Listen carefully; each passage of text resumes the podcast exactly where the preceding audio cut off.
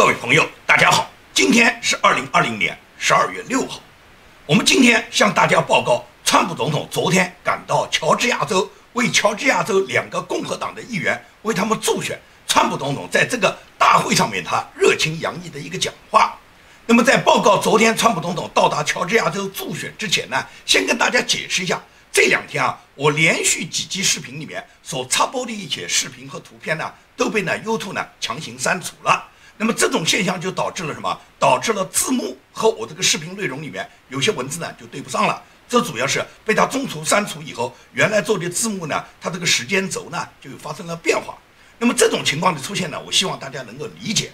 为什么？是因为美国现在的所谓主流媒体，我多次强调过啊，这个所谓主流媒体就是主要流氓媒体，也就是左媒媒体。这些媒体是不报道任何跟川普总统有关的，以及揭露整个大选舞弊真相的各种新闻内容的。那么在他们不报道的情况下，毫无疑问来讲，我们这些自媒体就要担负起这个任务。也就是说。你们可以看到我的视频里面会插播很多图片和很多你在其他媒体上，尤其是所谓的大媒体那些国际型的大媒体上，你根本看不到的内容。那么这些内容，我认为我建明，尽管我只是一个自媒体，但是我有义务也有这个责任，要向广大观众去传播，让人们看清事实真相。所以说我经常会插播一些图片和视频。当然了，YouTube 公司对我有过很多警告。那么这种警告之后。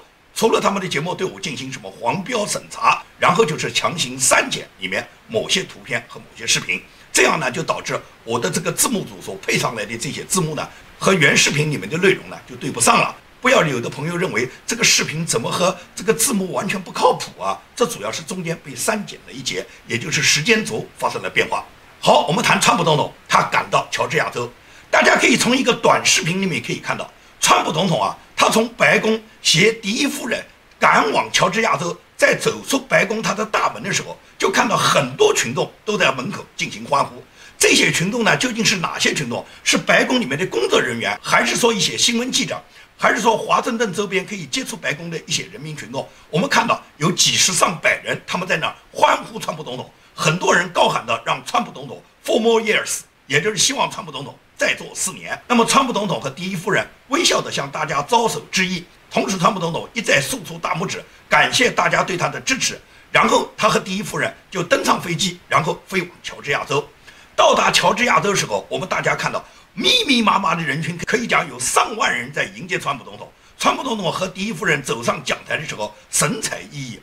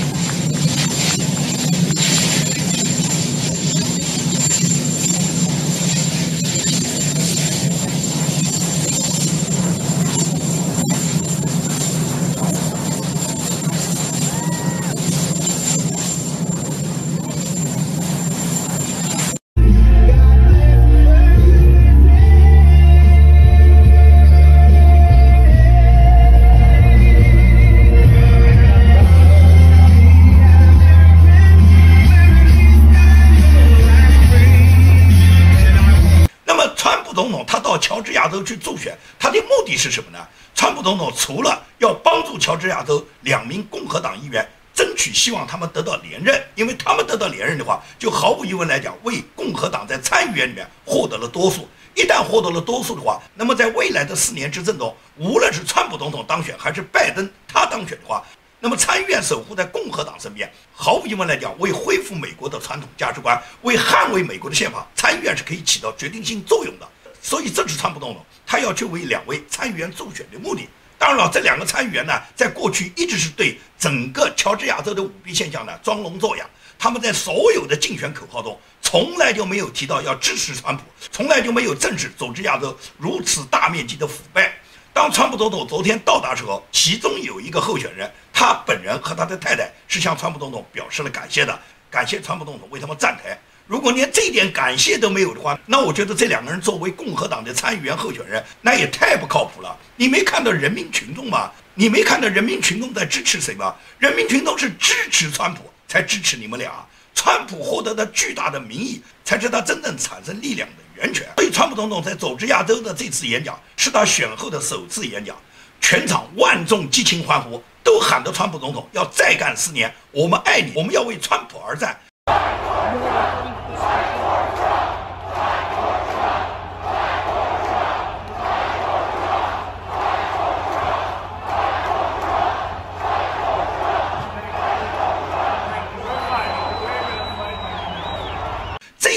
真是此起彼落。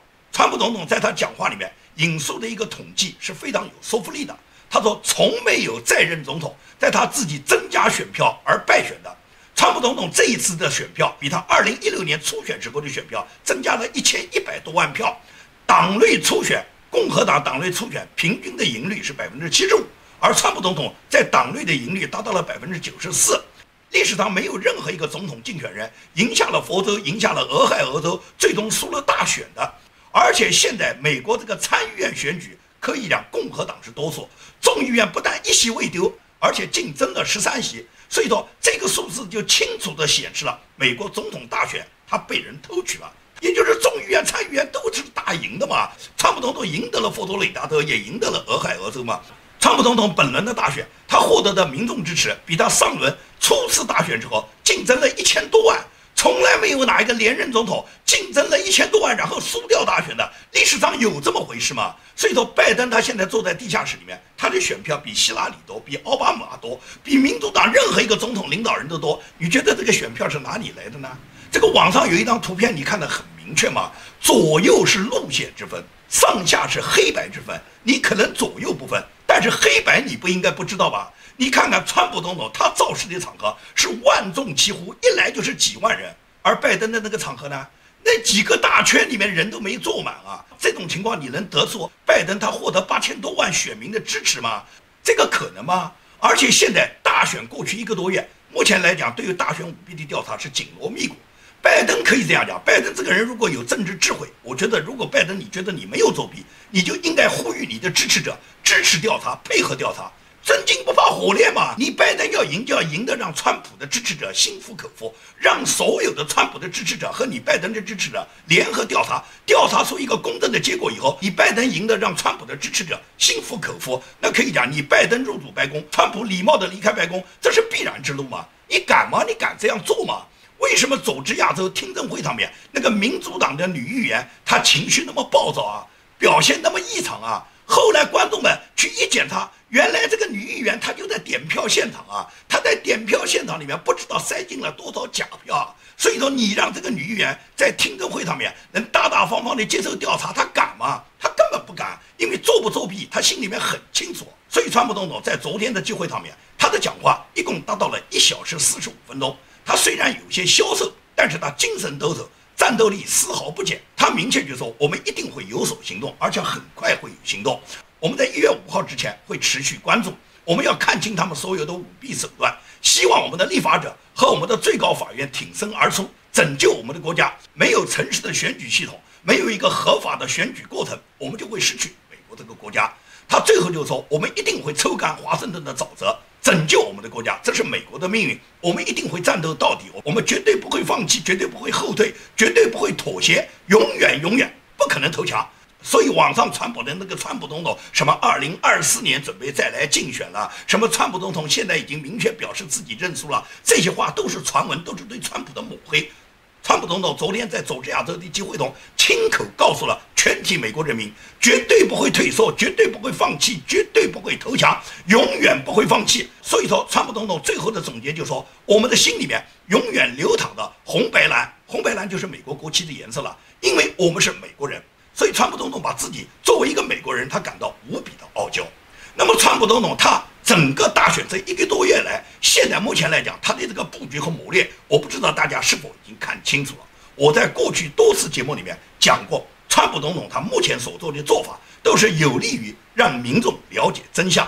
你看，川普总统他的诉讼团队，他的诉讼团队为什么不断的发布新闻发布会？为什么不断的有大量的案子在这六个战场中不断的上诉啊？他的目的是什么？朱利安尼昨天把这个话已经撂得很明，也就是要打破新闻封锁。因为所有的主流媒体，美国所有的左媒媒体，大量的美国大家耳熟能详的各种大媒体都不报道整个大选里面的舞弊现象，只一味地强调拜登已经当选，川普赶紧搬出白宫。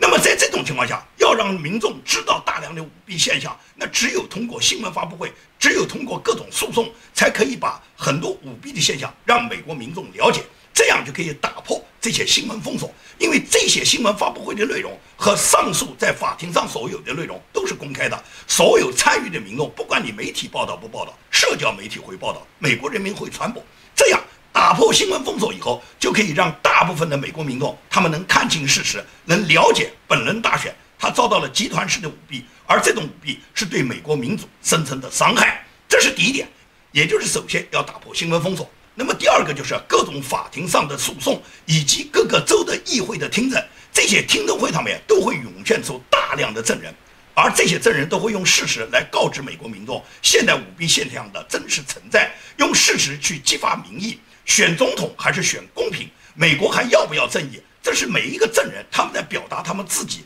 他们所亲身感受的美国舞弊的现象时候来问美国人民的：我们要不要正义？我们是选总统，我们还是选公平？我们是要维护美国的宪法，还是我们就让这种作弊的现象永远存在？那么以后你还有没有选举权？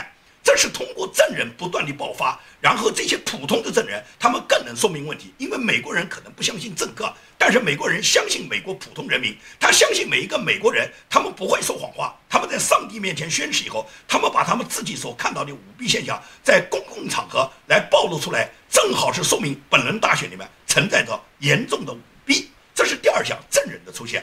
第三项最重要就是民意的铺垫。包括川普总统，包括彭斯副总统，他们都亲自到乔治亚州，表面上是为共和党参议员两个参议员助选，他们发表的讲话，实际上是川普总统和彭斯副总统利用这个机会向全美国人民喊话，让美国人民知道本轮大选现在存在的严重舞弊的现象，而这种舞弊的现象在美国是绝对不允许它发生的，一旦发生，人民的选举权就被窃取了，美国的宪法就被破坏了。所以在这种情况下，全美国人民，所有捍卫正义公平的人民，你们都应当支持调查本轮大选里面所存在的各种不公平，然后还美国人民一个知情权，为捍卫美国的宪法做出每一个美国人民的努力。所以说，在民意基础积累了以后，那么下面就是看法治来维护了。也就是川普总统有很多案子，现在已经打到了最高大法院，那么最高法院的大法官一定会维护宪法，秉公执法，根据现在他们所看到的各种舞弊的证据。最终做出一个秉公论断，那么这种秉公论断做出之后，就有可能让现在战场州的这些选票让他们作废，因为有大面积的舞弊嘛。这种舞弊的现象已经完全无法克服。同时呢，在这么短的时间要把这个所有舞弊的人全部抓出来，要把所有这个舞弊的证据全部调查清楚，没有那么多时间。那么最高法院大法官至少是在不能排除这些舞弊证据的情况下，可以宣布这几个州的选票作废。那么作废的情况下，就是我经常讲的，也就是川普总统和拜登都达不到两百七十张选举人票进入议会选举，进入一周一票。很多人都担心一周一票，川普总统赢不了，因为民主党会反水。这不是由得了民主党反水不反水的，而是看现在美国各州每个州是民主党在执政还是共和党在执政，每个州的参众议会和这个州里面民众选择了哪个党，那么最终这张选票就必须投哪个党的票。也就是说，美国现在绝大部分的州都是共和党在执政，无论是掌控议会还是掌控当地的行政长官。那么这个议会他必须要把这个票投给共和党。从目前这个比例上来讲，川普总统是大大领先，因此一州一票，川普总统肯定胜出了。一州一票不是那个州里面自己商量商量可以把这个票投给其他党的，你只能投给本党，这是美国宪法第十二条的规定。因此，只要按照宪法十二条的规定，川普总统一定会在议会选举中获得胜利。那么有没有可能最高法院的大法官他们枉法裁判呢？这种现象有没有可能出现呢？完全有可能出现嘛？美国的民主制度已经受到了很大的破坏了嘛？也就是最高法院的大法官，他们并不是一潭清水嘛？他们里面完全有可能倒戈到民主党，或者跟民主党在沆瀣一气，他们在共同制造的一些阴谋。所以说，大法官最终枉法裁判的可能性是存在的，不是说这种可能性不存在。大法官百分之百是遵守美国宪法的，这种话我们不能讲。虽然美国的制度非常优越，但是执行制度的是人啊。很多人被别人拉拢啊，很多人他已经放弃自己的良知，然后开始为虎作伥啊，所以这种现象是会存在的。因此，当大法官如果他们枉法裁判，那么川普总统有没有应对的方法呢？网上都在传，川普总统可以动用反叛乱法，或者是借援军管。我个人认为呢，这种情况呢，川普总统原则上不会，川普总统不会用人民的鲜血来获取他个人的权利。川普不是这样的人。但是你要注意。川普总统他援引了2018年他曾经发布过的一个行政命令，这个行政命令就是防止外国干预条款，授权军事单位对网络做出回应。所以说，林伍德大律师他就特别强调，现在是阅读这个命令的重要时刻了。也就是美国如果能够认定是外国政府，不管是中共还是俄罗斯还是伊朗，只要能够证明他们干预了美国大选。操纵了美国的选举结果的话，那么对外发起战争、对内肃清内奸是完全可能执行一个大逮捕的，就是这种军事行动完全是有法可依的，只是看川普总统他要不要这么样去做。因此呢，本轮大选呢，首先这个大选里面我们一定要澄清几个概念。很多人说川普现在是到了反败为胜的时候，这完全就是无稽之谈。什么叫反败为胜？川普败了吗？事实上是有人窃取了大选的选举结果，而且这个胜，这个胜只是媒体宣布的胜利啊。什么时候美国规定他的大选胜利由媒体来宣布的？也就是川普总统他什么时候败过啊？现在只是媒体根据目前来讲窃取的这个结果，然后媒体宣布拜登胜利了。目前来讲，至少是二零二零年度的总统大选，目前来讲根本没有结果，还有六个战场州，他们的这个结果没有出来嘛？哪来的什么胜败呢？所以说说川普总统现在是反败为胜，这种说法我完全不能够支持。第二种说法就是人民起义。什么叫做人民起义啊？人民起义是指人民去推翻那个腐朽的政府。现在的所谓人民起义，实际上是美国人民坚决在支持的川普。川普总统的民意大家没看到吗？是人民在支持着川普总统，在维护宪法，不是人民在起义，是人民维护政府，去消除那些腐败，消除那些破坏美国宪法的黑恶势力。所以说根本不存在什么人民需要起义的问题。第三个就很多人谈到的所谓内战，就是宪法被破坏了，现在这个内战会不会发生？内战会不会发生，完全在于人民的意志选择。因为美国的宪法首先是保障人民他们有自由的权利，这个自由权利当然包括人民的自由选举权。其次，美国宪法就是保证了美国人民的拥枪权，也就是美国人民可以拿起武器推翻那些腐朽、腐败和欺骗他们的政府。目前来讲，美国发生内战的可能性非常小。但是如果真的是发生内战的话，毫无疑问来讲，共和党人绝大多数都是拥枪的，这些人会有坚决为了捍卫美国宪法而上战场的。那么同时，现在的国防部门也是牢牢地控制在川普总统的手中。新的国防部长米勒上任以后，对国防部大面积进行了改组和清退。如果需要美国军人评判，我相信国防部门会在川普总统的指挥下。平定那些违反美国宪法、破坏美国宪法的势力，所以这种情况呢，美国呢是可能发生，但是这种发生不是人民的内战，大家千万不要把它上升成内战，实际上是美国现任政府为维护美国宪法所执行的一个评判行为。这种情况会不会发生？只要美国最高大法院他们能够秉公执法，那这种情况就完全没有必要发生。因为美国最高法院大法官他是守卫美国法治的最后一关，那么作为他们来讲，他们应当遵守美国的宪法，做出符合宪法的公平的裁决。当然了，如果这个裁决不公平，那人民上街是完全不可阻挡的，因为美国宪法就赋予美国人民有权用枪来保卫自己，有权用枪来捍卫自己的自由。有权用枪来维护美国的宪法，这就是美国二百多年来他宪法对人民自由的保障。因此，人民完全有权用枪来保卫自己。现在我们应当理解的是，美国本轮大选弊端丛生，引发很多证人在各个摇摆州的听证会上面出面的指出很多舞弊的现象。这些现象的出现，这不仅仅是川普总统为了打败拜登、赢得连任的全部目的。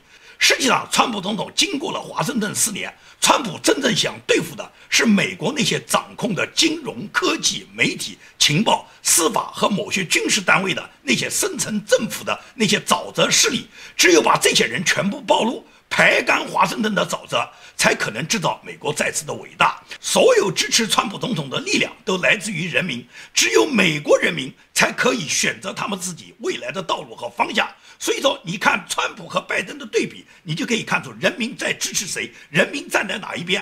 只要被人民支持的人，一定是最终赢得美国总统的，这是毫无疑问来讲的。因为美国的总统是美国人民选举的，你看人民呼声，人民支持是谁，你就知道谁是你努力的方向。包括美国这个所谓左派大媒体，这个《华盛顿邮报》，他最近也对美国所有众议院和参议员，一共两百四十九名共和党的议员进行了一个调查。这个调查结果就是在两百四十九名共和党的参众议员里面，支持拜登为总统的只有二十五个。当他把这个消息报告给川普总统时候，川普总统写了一个推文，就说：“啊，二十五个啊，我惊讶的怎么会有那么多啊？我们这才刚刚开始战斗啊，请把这二十五个人的名单寄给我啊，我尽量可以少阅读一点假新闻的《华盛顿邮报》。”这是川普总统他发的一个推文。那么这二十五个人的名单，我把它公布给大家，大家一看就知道了。第一个是罗姆尼，第二个就是卢比奥。对于罗姆尼出现，他支持拜登，反对川普，我不感觉到奇怪。因为罗姆尼这么几年，他一直是反对川普的，他一直是在攻击川普的。而拜登上台，他幸灾乐祸，来不及就去献投名状，要求拜登在新政府里面给他弄个部长干干。所以罗姆尼这种背叛本党的行为，实际上是被别人很不耻的。这是罗姆尼，但是罗姆尼他是公开背叛川普，大家都知道的。我想不到的是卢比奥。卢比奥说句真话，我一直是非常尊敬他的，因为在打击中共、遏制中共、保护香港方面，卢比奥的功绩是功不可没的。在这一点，我到今天都完全承认。只是卢比奥他为什么现在支持拜登，反对川普？我想不通。作为卢比奥是共和党的一个坚定的参议员，他完全应该维护本党的利益。在整个大选舞弊不断发生的这个情况下，我相信卢比奥不会看不到。在如此舞弊的状态下，你去支持拜登，反对川普，我不知道卢比奥你究竟是背叛了你的党性立场，还是你自己做人人品有问题？那么对于卢比奥，我就不想去多批评了。因为卢比奥有他自己的政治选择，这就像有的人动不动要求我跟我过去的一些朋友切割，就是有的人有的朋友，你们感觉到他是我的朋友，他们在对待本轮大选里面和我有完全不同的政治立场和政治态度，很多人希望我出来跟他们切割，我就告诉你们讲，人各有志，每个人坚持自己的政治立场，每个人有自己的评判标准。川普跟卢比奥切割了吗？川普没有跟卢比奥切割，不代表川普他自己做的不是他正确的事。至于卢比奥做什么，卢比奥可以坚持他的立场。川普没有要求卢比奥，你必须跟我一样。这就跟我建民一样，我不可能要求我的朋友跟我一样。我的朋友非常多，我没可能让着我的所有朋友都跟我的政治观念、政治立场是一样。别人有别人的选择，我建民有我建民的选择。你们看待我，只要看待我建民，我说什么话，我做什么事，我坚持什么立场就可以了。别的人不代表我，当然我也不可能要求别人必须跟我一样。这就像川普总统绝对不会要求卢比奥跟他一样，就是这个道理。好，最后节目的最后呢，我要跟大家报告一声，就是我的弟弟叫吴金玲，金玲呢是我从小长大的手足兄弟，在我本人八九六四被抓捕期间，尤其我在服刑期间。金陵为我这个家庭承担了所有的家庭重担，在我刑满释放以后，也是金陵给了我巨大的支持，支持我的事业发展。金陵承担了我家里面孝敬父母、爱护妹妹，同时保护我这个大哥，支持我这个大哥里面尽掉了自己兄弟的手足之情。没想到就是金陵英年早逝，在三年前，金陵因为脑干出血就突然倒下，倒下之后他就变成了植物人。在整整三年多，一个植物人在跟病魔搏斗的过程中，金陵于十二月四号，就是中国大陆十二月四号早晨凌晨，他离开了我们家。那么今天十二月六号，在南京已经为金陵举办了他的追悼会。我呢没有能力赶到南京送弟弟一程，只让我南京当年六四的战友李勇代替我去送了弟弟一程。弟弟一路走好，可以讲，作为一个反共义士，作为一个争取自由民主的人士。这就是代价，这就是我流亡海外，我不能够回国和我的亲人在一起，在亲人们的婚丧嫁娶的时候，我都不能够在他们的身边。这就是我建民他必然要付的代价。有很多和我建民一样的海外流亡人士，在这种时候，他们都是没有能力，也没有权利可以和家人在一起的。所以说，这种情况在共产党存在一天，那么这种情况就会持续下去。因此来讲，我们所有致力于推翻中国共产党，能够在中国实现民主自由的人们，就要为我们自己的理想奋斗。因为只有理想实现了，那时候才能杜绝发生像我建民这样手足分离以后仍然不能送。亲人最后一程的这样的悲剧。好，今天的节目就跟大家说到这里，谢谢大家。